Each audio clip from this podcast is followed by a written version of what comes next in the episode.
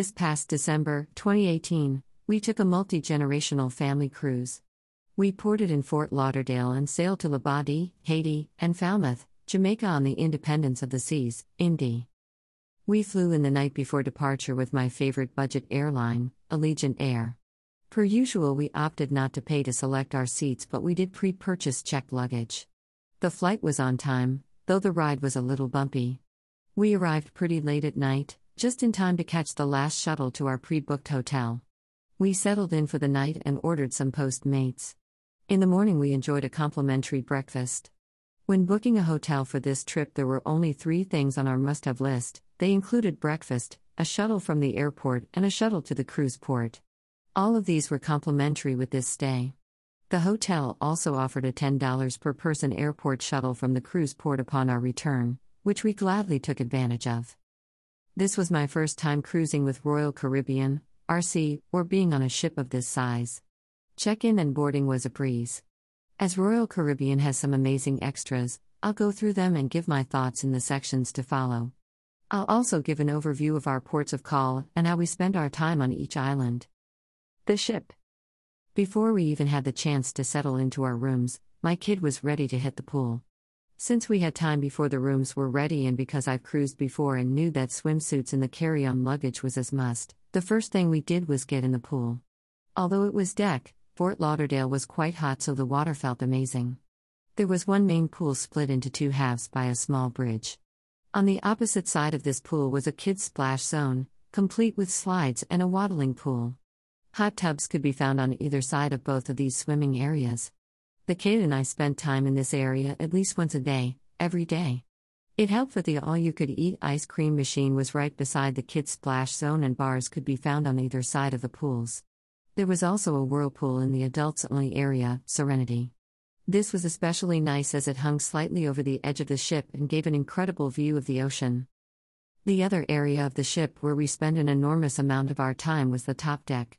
There was two huge twister water slides that was partially see-through so that you could look down and see the ocean as you slide down.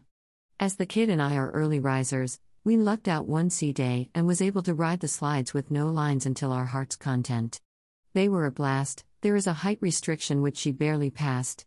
There was also a height restriction on the rock climbing wall which we only gave one go.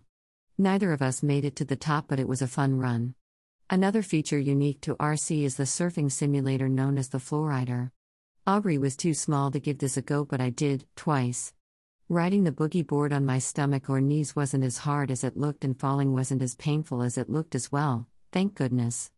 The instructors were amazing and really helpful. The crowds at first were intimidating, but their cheers boosted my confidence. I had the kid record me attempting to stand up and surf. She looked completely scared for me when my turn was over. The wipeouts are a lot less painful than they look. Haha. This deck also has a climbing sculptor enclosed by a net. It's a tight fit for adults, but I made the journey twice during our trip. It had spectacular views of the deck and off the back of the ship out to the ocean.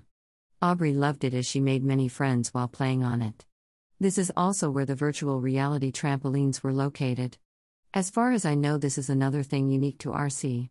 There were four mini trampolines and harasses inside of a giant sphere. Five years and older were welcome to jump, but you had to be seven or above to use the VR headsets. This did not affect Aubrey at all, as she did this activity several times throughout the trip. Reservations for this attraction could be made before we even set sail through the RC website. I made our reservations for the first night, which was awesome. There was multiple games to choose from with the headset and maybe I should have given more of them a chance. Instead, I stuck with a Candy Crush game each time. This showed me just how out of shape I am, as I grew tired long before my couple of minutes were up. Other activities throughout the ship included ice skating, which we participated in twice. Laser tag, which despite the extremely long wait, was a lot of fun. Royal Caribbean didn't forget the usual cruise activities such as trivia, and contests such as the Hairy Man contest. I actually didn't participate in most of these with the exception of a Christmas trivia that the kid and I did in the Kids Club, taking home second place, and a Quest Game Show Kids Edition. I regret I missed the Adults Quest Game Show, and I did not get a chance to try the escape room that RC have on board. Adult shows and games just aren't the same when you go to them alone, the only downside I've found traveling alone with my kid. The shows. There were a few shows on board throughout the cruise. Our first night, there was a lively parade with a special guest, Santa Claus.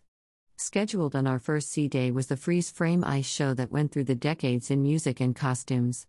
We were also treated to Grease, the Grammy Award winning musical.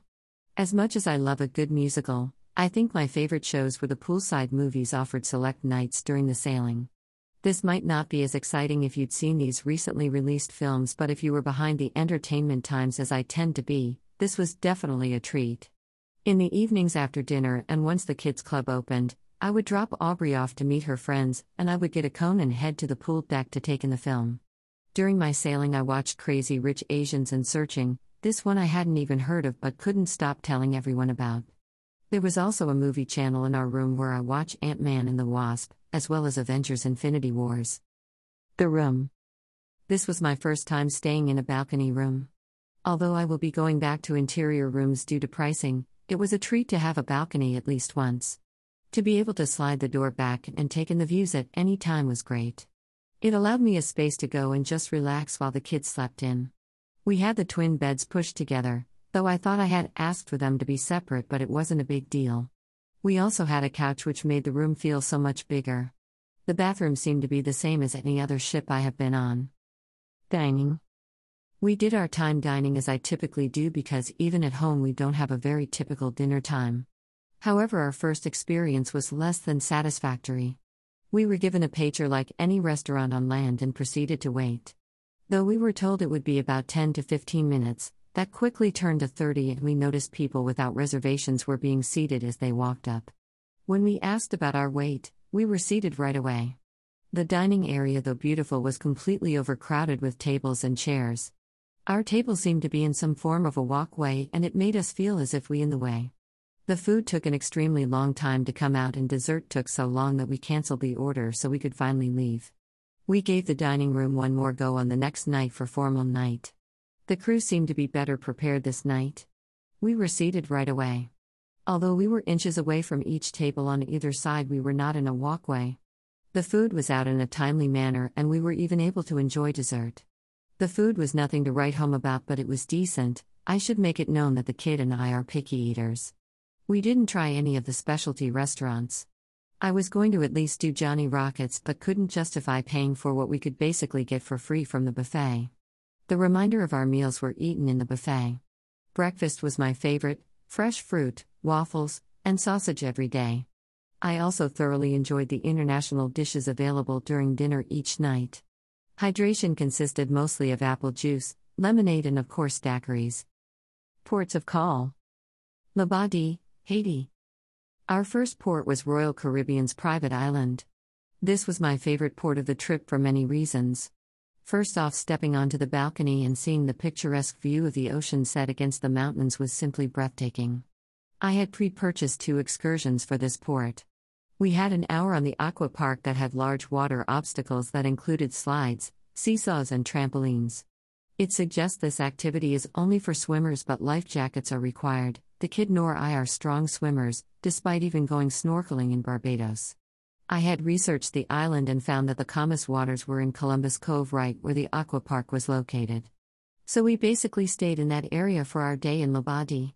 Aubrey met up with some of her friends from the kids' club and barely wanted to break away to eat. Which brings me to another reason I loved being on this island. Since it was RC's private island, they provided the food. They had many shelters set up at each beach for a buffet style lunch. The food was the same that you would find on the ship but somehow tasted better under the palm trees.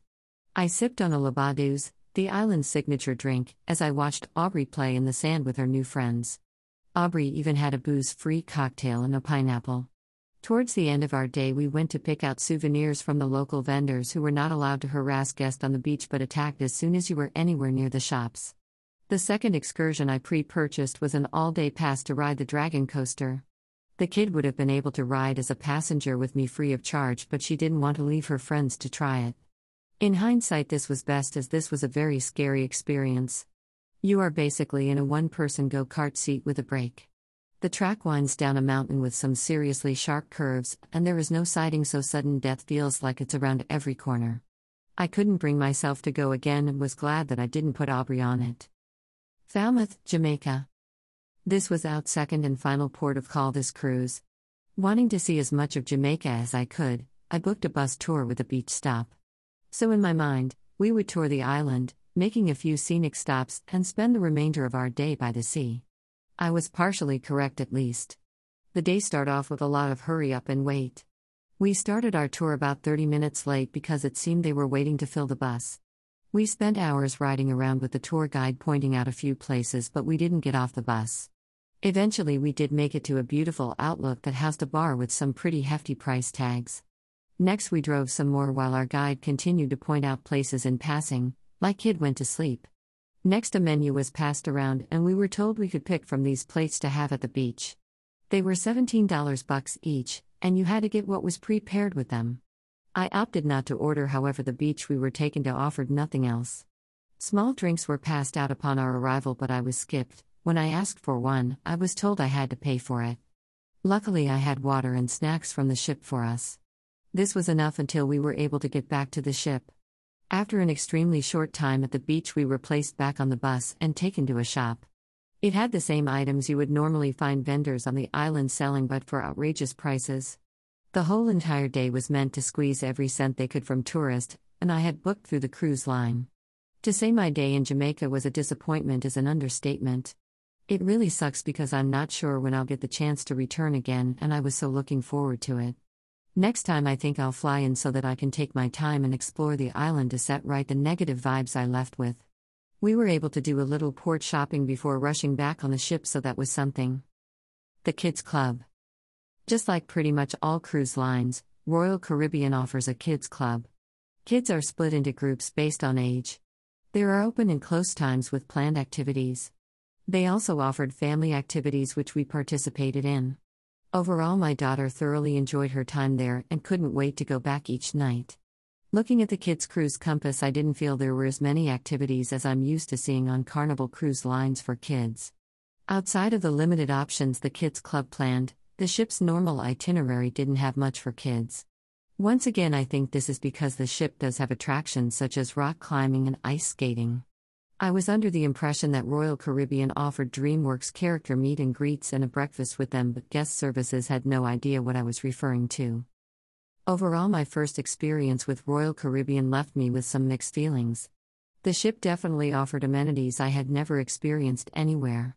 However, I think they used those big attractions as an excuse to neglect some of the smaller, more intimate experiences that other ships offer. Though my daughter loved spending time in the kids' clubs to hang out with the new friends she made, I felt like they offered a lot less activities for kids to engage in. It seemed more like a free babysitting services, which is nice too. The buffet food options were awesome, and nothing was more relaxing than sitting poolside watching a movie. The rooms were spacious and clean. The attendants and staff were efficient, just not as friendly as I'm used to. The Haiti private island experience was a dream vacation. However, the Jamaican excursion offered should definitely be removed. I'm sure I'll give Royal Caribbean another go, I just hope my next experience is a step up from this one.